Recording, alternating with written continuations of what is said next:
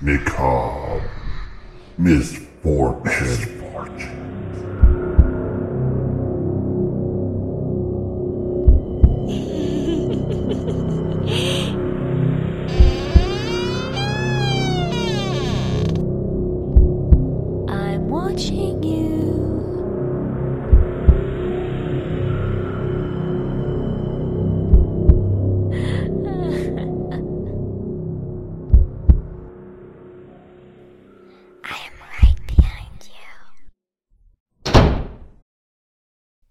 Guys, welcome to episode 24 of Macabre Misfortunes. Hello, everybody. Tracy, we're going to talk about a situation today that really highlights um, the severe mental illness of a man. Okay. His name is Herbert Mullen. He lived in Northern California in the early 1970s. Now, in 1972, Herbert believed that there was going to be a massive earthquake near his home. He had a solution, though, to this problem, and you're not going to believe what that solution was. To leave. No, that would probably be the logical solution. That was not his route. Okay, what was his suggestion? Well, before we get into that, let's learn a little bit about Herbert Mullen, and then we'll discuss his little plan to prevent this massive earthquake. Herbert was born on April 18th, 1947, in Salinas, California. Every time I hear Salinas, I think James Dean. Because when he got killed in his car, he was actually driving on his way to Salinas, California to uh, be involved in the, a race there. Oh, darn, I didn't know that. Yep. His early life was pretty normal, as you would think. He had a good, loving family. He did really good in high school. In fact, he was voted most likely to succeed. Yay. Shortly after high school, though, things kind of took a dark turn, we'll say. He started to struggle after his best friend was killed in a car accident. Oh, Herbert would eventually be diagnosed with schizophrenia, and most experts seem to think that the death of his friend may have triggered the onset of this. I didn't know that could happen. I didn't really think so either. I, I, I guess I assumed that if you had schizophrenia, Mm-hmm. that it was just something you had that something couldn't trigger it. But I, I don't really know because I've not really looked that much into schizophrenia.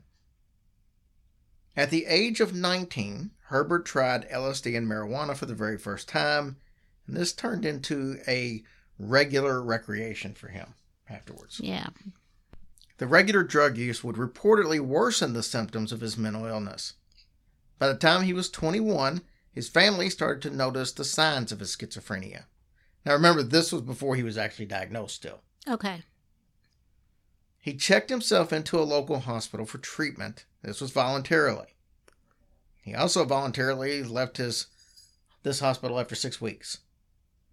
The prognosis when he left was poor. Oh, That's that didn't help him at all? No. Not even a little and, bit? and they definitely advised against him checking himself out. yeah. In the following years, it was more the same. He would enter several different hospitals and programs, some voluntarily, some involuntarily. The biggest issue is that he didn't stick to his medication. Mm. They would constantly give him medications at these programs, he wouldn't stick to it. He also stopped going to all the group therapy sessions. So he really had no shot at getting better because he wasn't taking his medicine and he wasn't getting any kind of Yeah, therapy. just give up, huh? His prognosis went from poor to grave. Around this time, he started telling coworkers that he was hearing voices. Then, at the age of 23, three different doctors diagnosed him with schizophrenia. So he started having issues in his early 20s, and it still took three years. Even though he'd hmm. been in and out of hospitals and programs, it still took three years for him to be diagnosed. Of course, That- this was the early 70s, Yeah. so Well, I guess things weren't as good back then on mental illness, obviously, as it is today. Now, you combine his mental illness with the other factors, and you've got the recipe for a horrible outcome. So let's discuss some of these other factors. Herbert Mullen's birthday was the anniversary of the devastating San Francisco earthquake of 1906. He wasn't born the same year, Oh yeah. but same day, same month.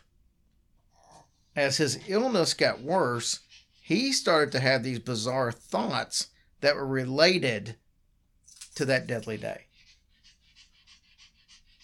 The next factor was in 1972, there was a mathematician who predicted that on January 4th, 1973, the San Andreas Fault would once again unleash a deadly earthquake on Northern California, which is where he lived.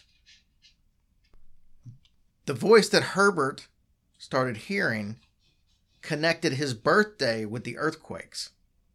Then those same voices told him that human sacrifice was the only way to prevent this disaster. Oh no. Poor guy. These are the exact words of Herbert. He said, We human beings, through the history of the world, have protected our continents from cataclysmic earthquakes by murder. In other words, a minor natural disaster avoids a major natural disaster. It's a quote from him. So, with the thought that killing some select people he felt like he could prevent this massive earthquake that could kill hundreds or even thousands.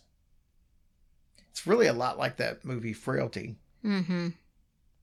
where the guy thought he was seeing demons and. Well, at first I thought you meant he just was going to kill himself, No, not other people. no. So let's take a quick sponsor break, then I'll be back to tell you how he went through with his plan. So, October 13th, 1972, he murdered a homeless man by the name of Lawrence White. This guy was basically just out hitchhiking. He sees him. He beat him to death with a bat. Not cool. No. This was after he saw the man hitchhiking on the side of the road. Herbert would later say that he believes that Lawrence White was actually Jonah from the Bible and that he telepathically asked Herbert to kill him so that others could be saved. Hmm. So he just sees a homeless man, and in his head, that's Jonah from the Bible, No. and the man telepathically said, Hey, I basically want to give myself up to save others. That's very sad. It is very sad. But as you could see, that's the mental illness talking. It wouldn't that this mm-hmm. guy was a bad man. I just don't. He thought he was doing right. I don't know. It's just so bizarre how he went from how he was to that. It's just like anything else. I mean, if you've got, you know, lung cancer, it doesn't, you know, as you at the beginning, it might not be that bad, but as it progresses, it becomes worse and worse and worse. And, you know, a, a mental illness it can be much the same way. Right. Yeah. Understood. His second victim was Mary Guilfoyle. That was on October 24th. She was a college student.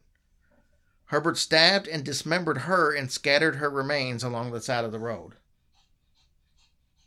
Hmm. On November 2nd, Herbert went to a Catholic church and confessed his sins to Father Henry Tomei, and then he beat and stabbed him to death. He believed that the priest volunteered himself as a sacrifice. The priest bled to death inside the confessional. Oh gosh. On January 25th, 1973, Herbert Mullen killed five people in one day. Now remember, January 4th was the day that the earthquake was supposed to be Mm-hmm. devastating California. That's the day it was predicted, and now it had came and went. No earthquake. Of course, Herbert believed that his killing Saved is, it. is why there was no earthquake and it kept it away. So he killed five more people. You know, better safe than sorry. One of these was an old friend of his and the man's wife. Then a woman and her two children who actually lived in the house that his friend used to live in. So I don't know if he killed his friends and then went to their old house or if he went to their old house first and was like, oh, they don't live here anymore. And then killed who was there. But he killed somebody that the, the, the those three were actually in his neighbor's old house. On February 6th, he went to a uh, campsite and he killed a group of four teenagers. Oh my gosh. Again, Herbert believed that he had communicated with them telepathically and they gave their permission. Herbert would eventually be caught on February 13th after his 13th murder. He shot a man in broad daylight. The man's neighbor got Herbert's license plate number, contacted police.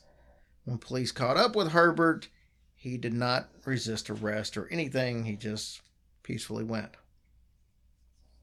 Prosecutors were able to try Herbert Mullins on 10 of the 13 murders. I couldn't find anything on why they wasn't able to tag the other three on him. Hmm. That's very bizarre. And my guess is, since it was three, it was probably the mother And the two and kids. the two yeah. kids, because that's the only set of three Mm-hmm. that I know of. He pleaded guilty to all 10 that he was charged with. Here's the strange part he tried to represent himself in court.